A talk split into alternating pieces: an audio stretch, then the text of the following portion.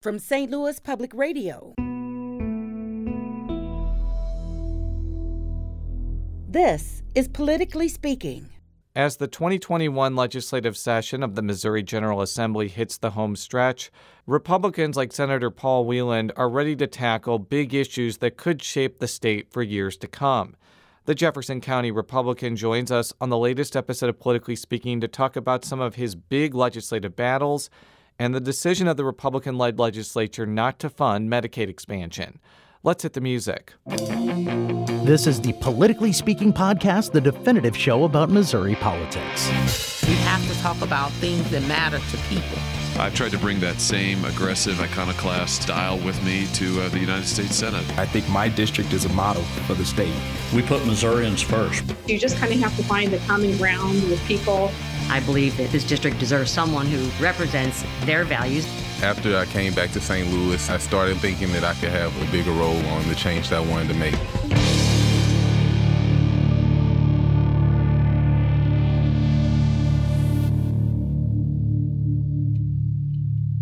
And welcome to Politically Speaking. I'm your host, St. Louis Public Radio political correspondent Jason Rosenbaum. Joining me in person in his mm-hmm. office in High Ridge, Missouri. Yep, Senator Paul Wieland. We are on location in Missouri's scenic and beautiful 22nd Senatorial District, which you've represented since 2014. That's correct, yeah. Amazingly, because I remember the first battle of, for Jeffco very well, you will be termed out of the Senate after next year. Yeah, last year, next year my last year. Yes, where yeah. where does the time go? It flies Senator? by, doesn't it? Yeah. And just remind our listeners the boundaries of your district. It's all in Jefferson County, but it's not all of Jefferson right. County. It's pretty much, um, if you know Jefferson County, it's the northern two thirds. Uh, down to about where the hospital and St. Pius is, and then if you draw a line from there across the county, that's about how far south do we go. It includes the Blue Owl, right? It, yeah, Kimmswick is in my district. Yes, yeah, it is one of yeah, yeah. some of the best pies in the state of Missouri. But uh, we're not here to talk about pies. We're here to talk about what's going on in the Missouri legislature. As I said before I pressed record, you've been at the center of some pretty acrimonious fights in the Missouri Senate. It's not really something that you've been used to over the last few years. You seem to be more of a consensus builder than a bomb thrower. Um, let's talk about FRA, which is Federal Reimbursement Allowance.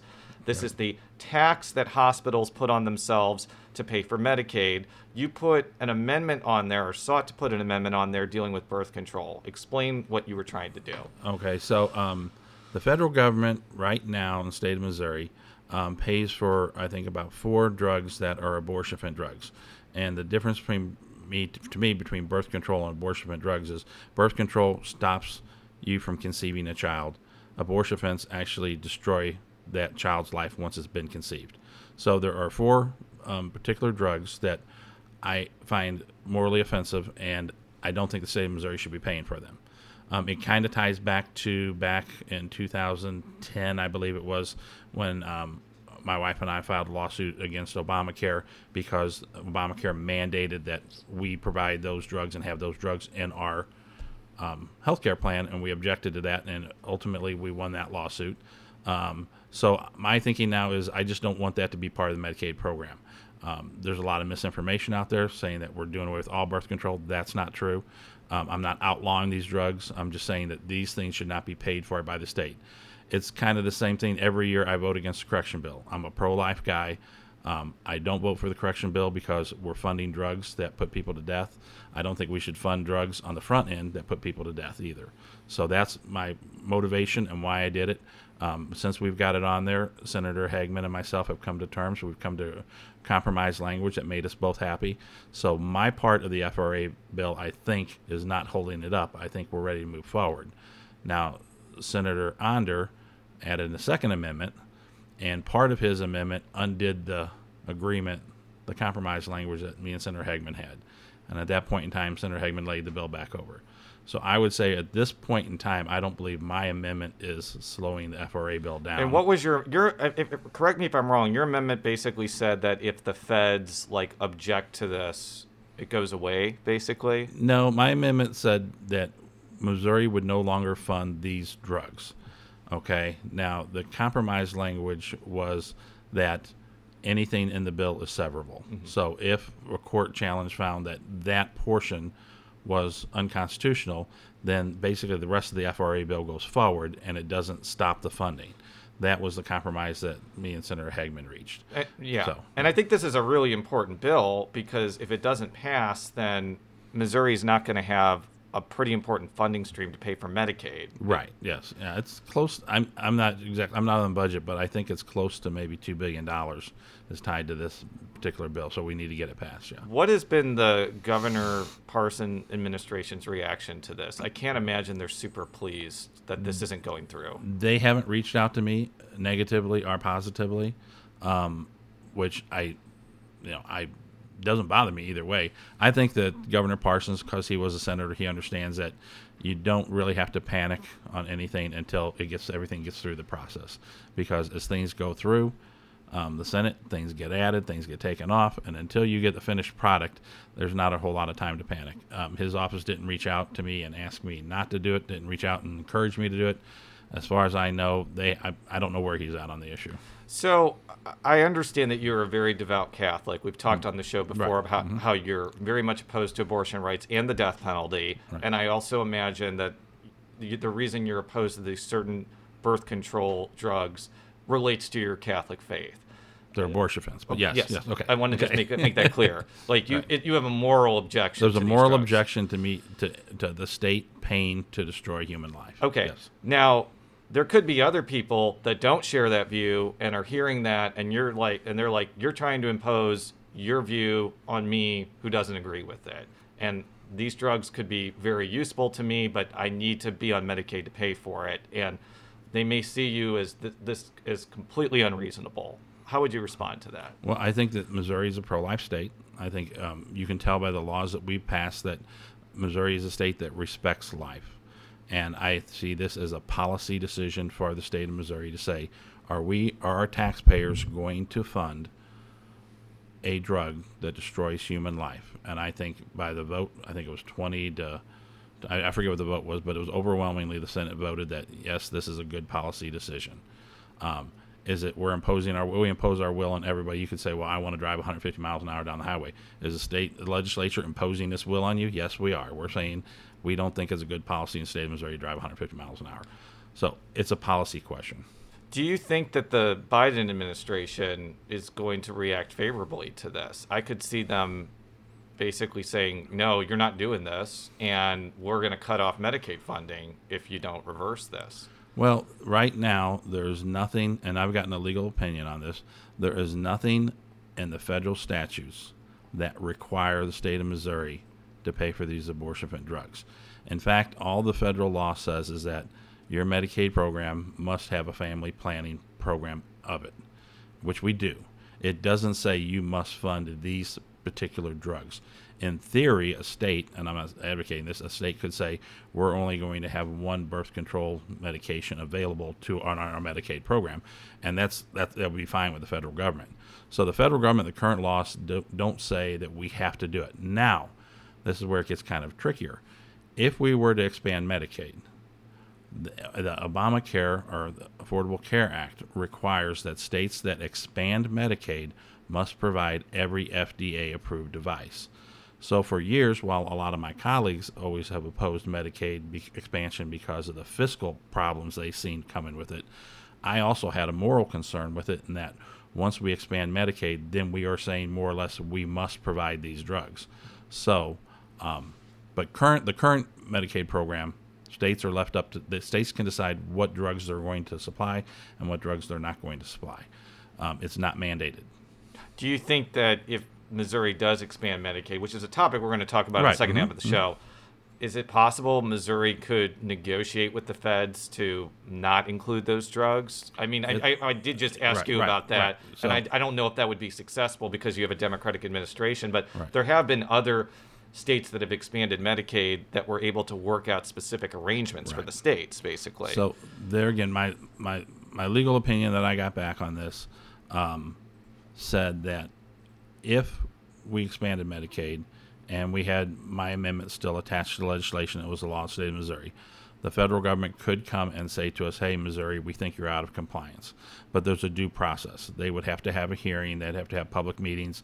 They would have us make our case. They would make their case, and then at the end of the day, they could decide whether or not we're out of compliance. Now, most cases like that, it's not a the sky is falling and all of a sudden you guys don't get two billion dollars. What happens is they say, "Okay, Missouri." And this might be after three years of hearings and discussion. They may say, "We think you're out of compliance. You have six months to be in compliance or we're going to sanction you. Mm-hmm. At that point in time, we can always remove the language. Right. So it's not something, you know, a lot of times on the floor they say, oh, if you put this amendment on, it's going to kill. You know, that's not, that's just scare tactics. The reality is there's a due process and all this stuff. Let's move on to another issue where you were kind of in the thick of it, and that was the uh, nomination of Todd Graves to the Board of Curators. Now, at, we're recording this on April 30th. Okay. He is on the Board of Curators. Right. Like, mm-hmm. this is a kind of a past issue. Right but I think you raised some objections to kind of the timeline to where right. he uh, got onto the board, and I think you had specific objections to him personally. What were what were kind of your your what well, was kind of your read of the situation? So, so my I guess heartburn with that whole situation was um, I'm on the gubernatorial appointments committee. Um, I take the work I do in Jefferson City very seriously, and we're 98% of the nominees that come to us uh, you look at them and you can Google their name and you can very quickly find out that there's nothing controversial about them. And we're very grateful that we have people willing to serve on these boards. Okay. On this particular nominee's case, there was I could not get to the end of the Google stories about this person, and there was a lot of questions I had. So the first thing I did was I had requested that we wait a few weeks, give me time to get some answers before we went to a committee hearing. That that request was denied. So the committee hearing was held quicker than I would have appreciated being held.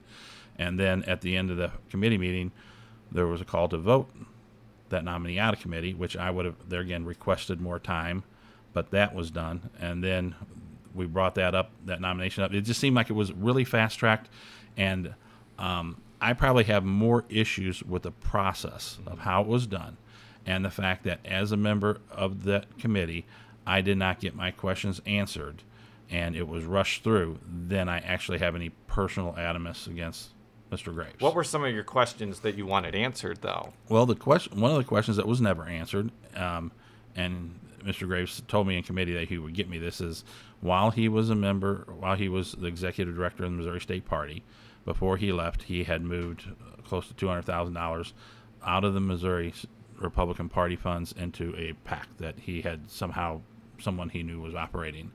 Um, and I asked him if he had the authority to do that. He said he did. I asked him to show me where in the bylaws where that was at.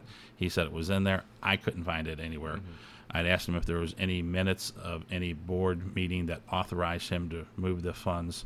Um, he couldn't provide that. So that was a big question that was left unanswered um, that I would have liked to have had an answer to. It's still unanswered to this day, but like you said, this this is kind of past history now. Right, but, and I, and but those are the kind of questions yeah. that didn't get answered that I thought should have been answered. Now I understand. I, that's it, that involves like the attempt to repeal Clean Missouri state legislative redistricting. So at the same time that Graves's nomination caused a lot of controversy, there's another curator controversy with David Steelman, who represents uh, a different district on the board of curators and has actually been on the board, board of curators, it, I think, more than two years past his expired term. Right. Mm-hmm. And there's like a number of senators that like want him to stay. And I, I've mm-hmm. spoken with David Steelman a lot. He was on this podcast. I think he definitely has a lot of insight into the University of Missouri system. But I could see Governor Parsons' uh, perspective that he has the right to appoint somebody else if that term has expired. Like, what's kind of your, what's right, kind of your thought on that whole situation? Um, no, I don't. I I don't I, I, believe the Governor Parsons has every right and authority to, anytime a, a, position is expired, to replace them with someone else's. They serve at the will of the governor. I have no problem with that. Um, I do respect Mr. Steelman's service, and I think, um, unlike the legislature where we have term limits, there, there's a good example of where someone who's been around for a while adds value to that board.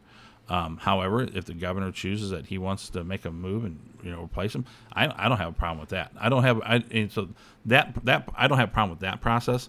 And in fact, that nominee we I had several discussions with, answered every question that I had. Um, there is no other controversy as far as I'm concerned with him. I mean, I think he'd do a great job. Um, I'm not saying he's going to be better than Mr. Steelman or worse, but he's fully qualified. He was honest and answered every question I had for him um, forthrightly.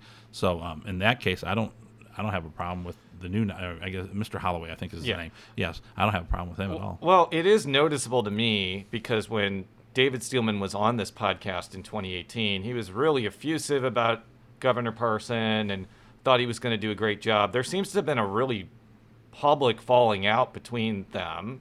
Is that kind of ringing alarm bells to you that that's happened? You, you know, you, we're getting into speculation that I don't really have any personal insight onto Mm-hmm. the relationship between Governor Parsons and Mr. Steelman. Um, I would say that in the political world, um, relationships ebb and flow. And I know I've had, over the time that I've been involved in the legislature, I've had other fellow um, legislators that were like we were in sync and we were working together and stuff. And then the next year we were battling like you know cats and dogs, and it just it, it's an ebb and flow thing. And I don't know their their relationship, but I could imagine like any other relation in the political world, things come and go. You know I mean? We'll be talking more about Governor Parsons' uh, relationship with the legislature right after this break. Okay.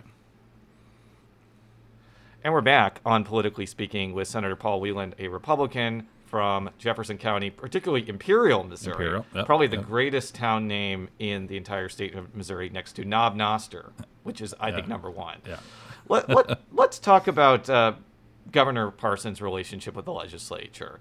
Um, you know, when he came into office, I was expecting him to have a better relationship because I don't really think you could have a worse relationship than Greitens in the legislature. I would I would agree with it that. was yes. it was Uh, pretty terrible. Right, yeah. We talked about Right, uh, the last time you were on the show about Right. how you and him got at it because of a pay situation. Go listen to that. We're not rehashing Right, the, the past. Um, so in the beginning, it did seem like that was the case. In 2019, there were a lot Mm-hmm. of major bills passed. 2020, I'm willing to give a pass. It was an unusual session yeah. because of coronavirus, but this session really started off on a weird foot where the governor and Speaker Rob Vescovo, who's from Jefferson County, got into a really, really public spat over the venue for the State of the State. And it seems like that was kind of the blow up over a number of issues the two have had. And now you kind of see some other things that we're going to talk about in the policy realm where the legislature and the governor don't seem to be in sync. Is the is the love affair over between Parson and the legislature? you know, I every I think every every legislator probably has a different relationship with the governor, and um, and as we were talking about earlier about how relationships ebb and flow. I mean, where I know earlier in the year the speaker and the governor had issues. I think last week there was a bill signing and it was a love fest. You thought the two guys were you know went to the same high school and they were best friends. So I mean, uh, the relationships shift. uh, They shift and, and it depends on the issues and the time.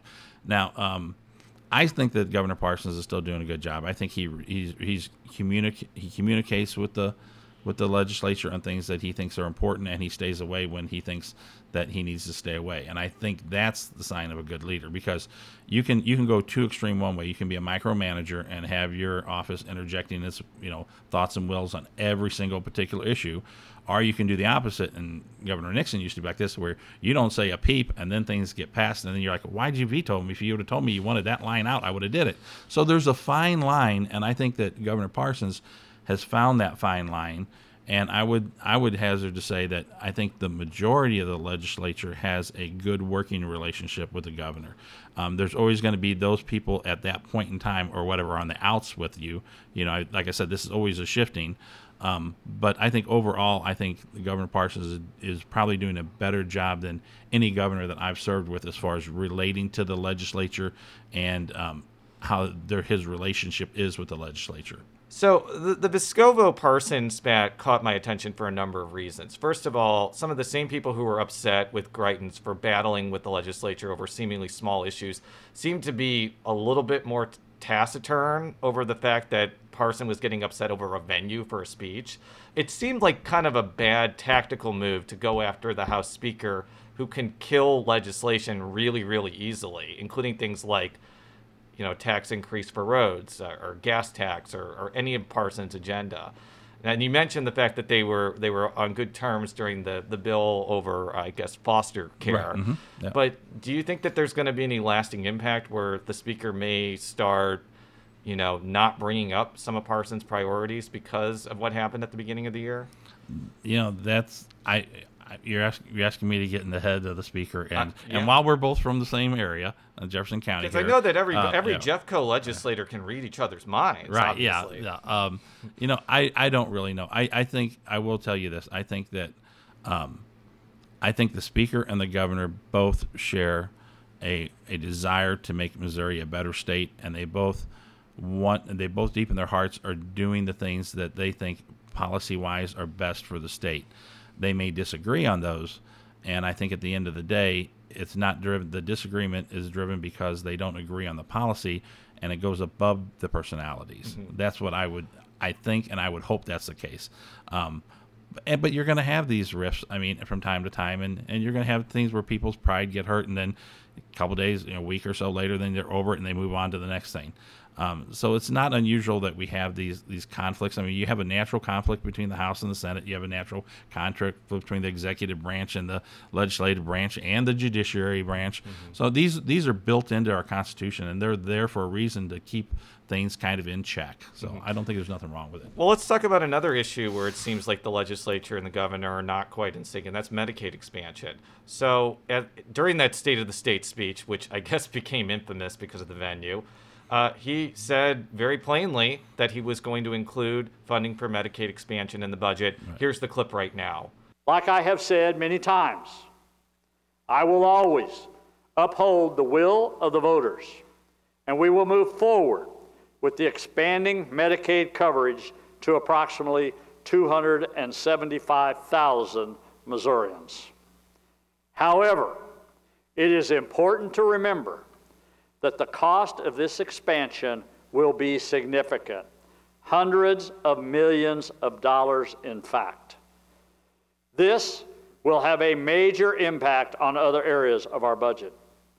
And we must plan accordingly, which means staying vigilant in maintaining the program's integrity and protecting against fraud and waste.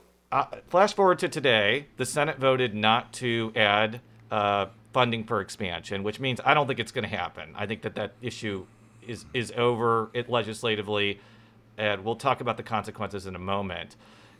I mean, on on on the outside looking in, I know the governor wasn't like a mega fan of expansion. He opposed the ballot initiative.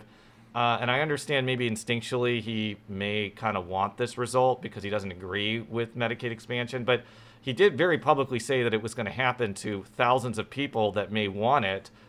Is this an example where the legislature is basically saying F you to the governor?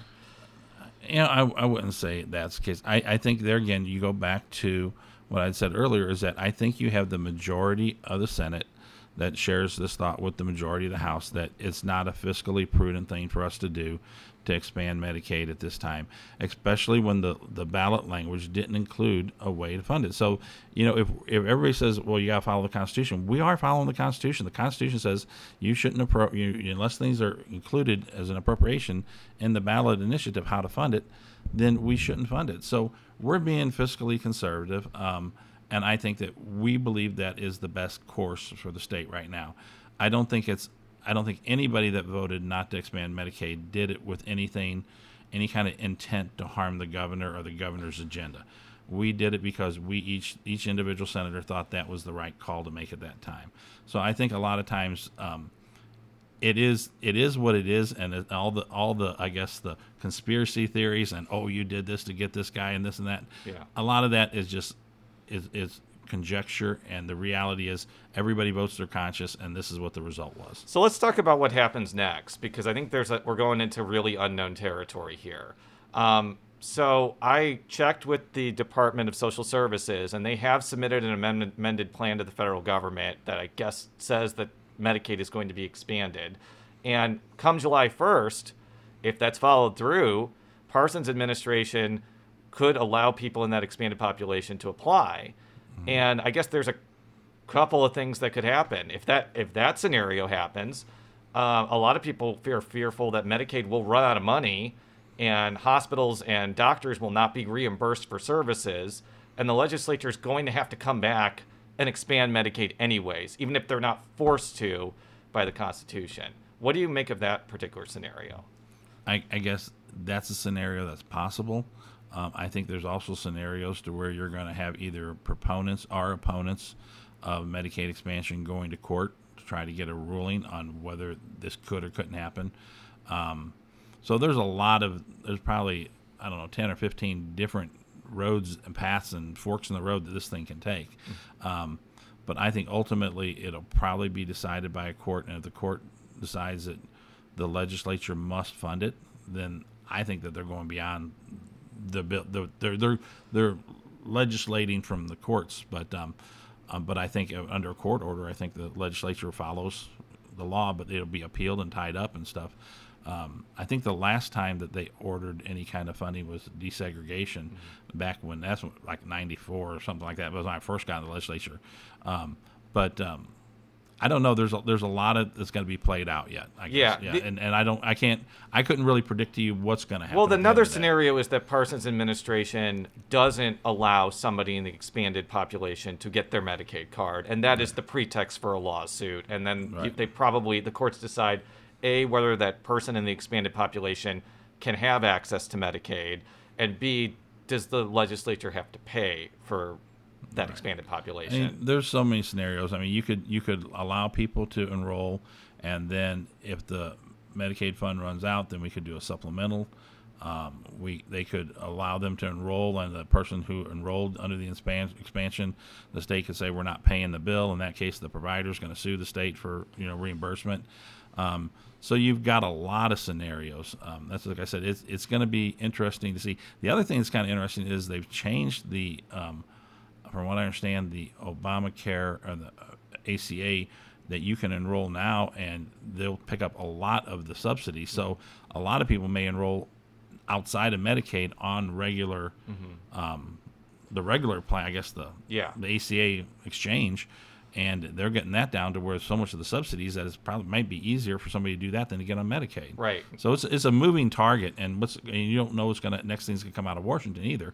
So everything is always kind of in flux. So I understood the argument in like the 2010s from Republicans that they didn't want to pay the state match to Medicaid expansion because that would have been like 100, 150 million dollars, and you you would have had to find that money elsewhere, which we'll talk about right. in a minute. This time, though, if Missouri expands Medicaid because of the uh, Biden American Rescue Plan, Missouri would get over a billion dollars. And hypothetically, you could use that money to pay for the state match for, you know, Cody Smith says three, four, five years. Democrats say 10 plus years. So, how would that jive with the idea that this is fiscally irresponsible? Well, I think the the idea of it fiscally responsible is um, right now Medicaid takes up about 38 percent of our budget. Um, we expand Medicaid, it's probably going to go to about 43% of the budget. The problem with Medicaid and these entitlement programs is, is very difficult once you give it to someone to come and take it back. And at the rate of growth, um, there will come a time, it may not be definitely not in the time that I'm going to be around because I only got a year to go, but there'll be a time in the next 10 years or 15 or 20 years to where we're going to say we have to cut school funding, we have to cut roads because the Medic- the growth of the Medicaid is so tremendous. So we're looking forward. We're not saying. I mean, I don't think the fear is in the next and, and, you don't know who the next president's going to be. I mean, Biden could sit there and continue to print money and send us $10 billion every year for whatever he wants to do. Mm-hmm. Then you get the next president and says, you know, we're turning the faucet off. Mm-hmm. Now we have as a state, we got to decide are we going to kick all these people off this program that they gotten comfortable to? Or are we going to fund them ourselves? Mm-hmm. We, we're put in a box. And so to say that we're going to count on the federal government to continue to print money and bail us out, I think is fiscally irresponsible. Well, let's t- oh, let's just say the worst case scenario happens and the state does have to pay, let's say 100, 150 million dollars. Um, couldn't you find revenue streams, which is kind of the colloquial word for tax increases? I want to be upfront here that don't really affect ordinary people that much. One of the ideas is letting managed care organizations tax themselves. That would probably get 50, 70 million dollars. Legalizing marijuana, if some of that went there, that's probably a few million dollars too. I mean, if we're going to be talking about like ballot initiatives that should be deconstructed, why not take the cap out of the amount of casinos that can be built and use the revenue from that for Medicaid? Like of, of all those things I just mentioned, the only people who would be affected are managed care companies, gamblers, and marijuana smokers. Like, why not just do that and then expand Medicaid that way?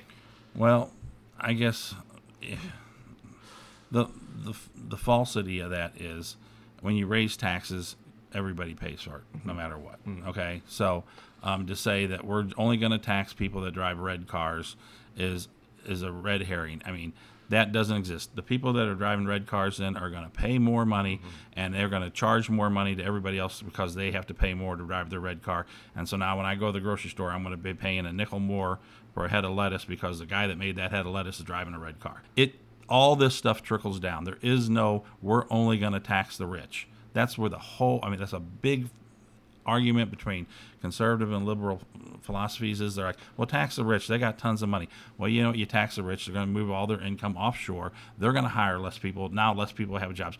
It affects everybody anytime you raise taxes. So, at, that would be, my, I guess, my answer to your proposal. Right. I, and I and I just want to make it clear: I don't smoke marijuana. I don't like casinos, and I'm not part of a managed care company. So I want to just make that clear. But those those are items that you could get revenue from. It has nothing to do with like raising income taxes or putting on sales tax. Or we could expand gaming and have VLTs and do sports book. I mean, there's a, you know, there's things you can. And I, I understand that people would want to use the revenue for other things besides right, Medicaid right, if that happens. Um, so I'll probably have you on next year, like when you are kind of going out of the legislature. The sure, yeah. But but do you have any thoughts about what you're going to do next politically? Is this the end of the Paul Wieland era? Are you just um, looking to see what next opportunity you may have after 2022? Well, um, I will tell you a little story that uh, after I got elected, my wife and I had a discussion, and I told her, I said, um, "What am I going to do next?" Everyone's going to ask me that question. And so she said, Well, what are your options? And I said, Well, I said, you know, you could always run statewide if I wanted to be ambitious. I said, I could run for Congress if a congressman stepped down or opening appeared. I said, I could run for local office, you know. I said, There's always a chance the governor could appoint me to some position in government. I said, Or I can come home and I can sell insurance with you. And my wife said, You know, I like the first couple options. The last one, I don't much care for. So I think I'm going to have to find something else to do. I'm just not sure what it's going to be at this time. I think I've I've ruled out the idea. I think of running statewide or going for Congress. So that leaves me with um, possibly running for a local office mm-hmm. or um, if there's some kind of appointment that came along, I would probably have to seriously consider. Well, it. maybe you and Jeff Roorda will run against each other for something. You, you never know. We could have the Battle of Jeffco three for, or for something. Recorder, know. For right, recorder yeah. of deeds, right? Of something like that. Yeah, you never know what'll happen. Yeah. yeah. Yeah, it'll be interesting to see what happens with congressional redistricting with Jefferson County. Right, I know that's yeah. not an, an issue that you have a lot of, of, of like super specific insight on, but Jefferson County is split into three different congressional Right, districts now. There may be some ambitious Jefferson County Republican that wants Jeffco to go all, all in one Right, district. right, yeah. Or maybe half of Jeffco goes into Mo 2 and Mo 2 becomes a 60% Republican district. I think that'll be a fun topic for December when you all have to go into a special session. But I, th- I think the only thing I will say about redistricting I think is kind of interesting is 10 years ago when I was in the legislature, um, on the Republican side, nobody wanted Jefferson County. And that's why they split it into a third because everybody was like, we don't want that Democrat county. Now everybody's like, we want Jefferson County to be part of ours. So we went from being unpopular amongst the Republicans to being very popular. So it's kind of interesting what 10 years will do. Well, there's a lot of social, there's a lot of political science that probably could go into why Jeffco went from like a, a blue county to a bright red county. But that's a topic for another Yeah, day. that sounds we'll talk good. to you about Yeah. that next year. All right. Senator, it is always a pleasure to talk with you. Thank you so much Yep, for all the- appreciate it. Had a good time. For all of our stories, stlpr.org. Politically Speaking is a production of St. Louis Public Radio, which is part of the University of Missouri St. Louis. Follow me on Twitter at Jay Rosenbaum and follow the senator, Wheeling Now, the greatest Twitter handle in Missouri politics. Well, thank you. You're very welcome. That may be overstating it. I do Yeah. enjoy I do enjoy that Twitter handle Yeah. quite a bit. Uh, thank you very much. Until next time, so long.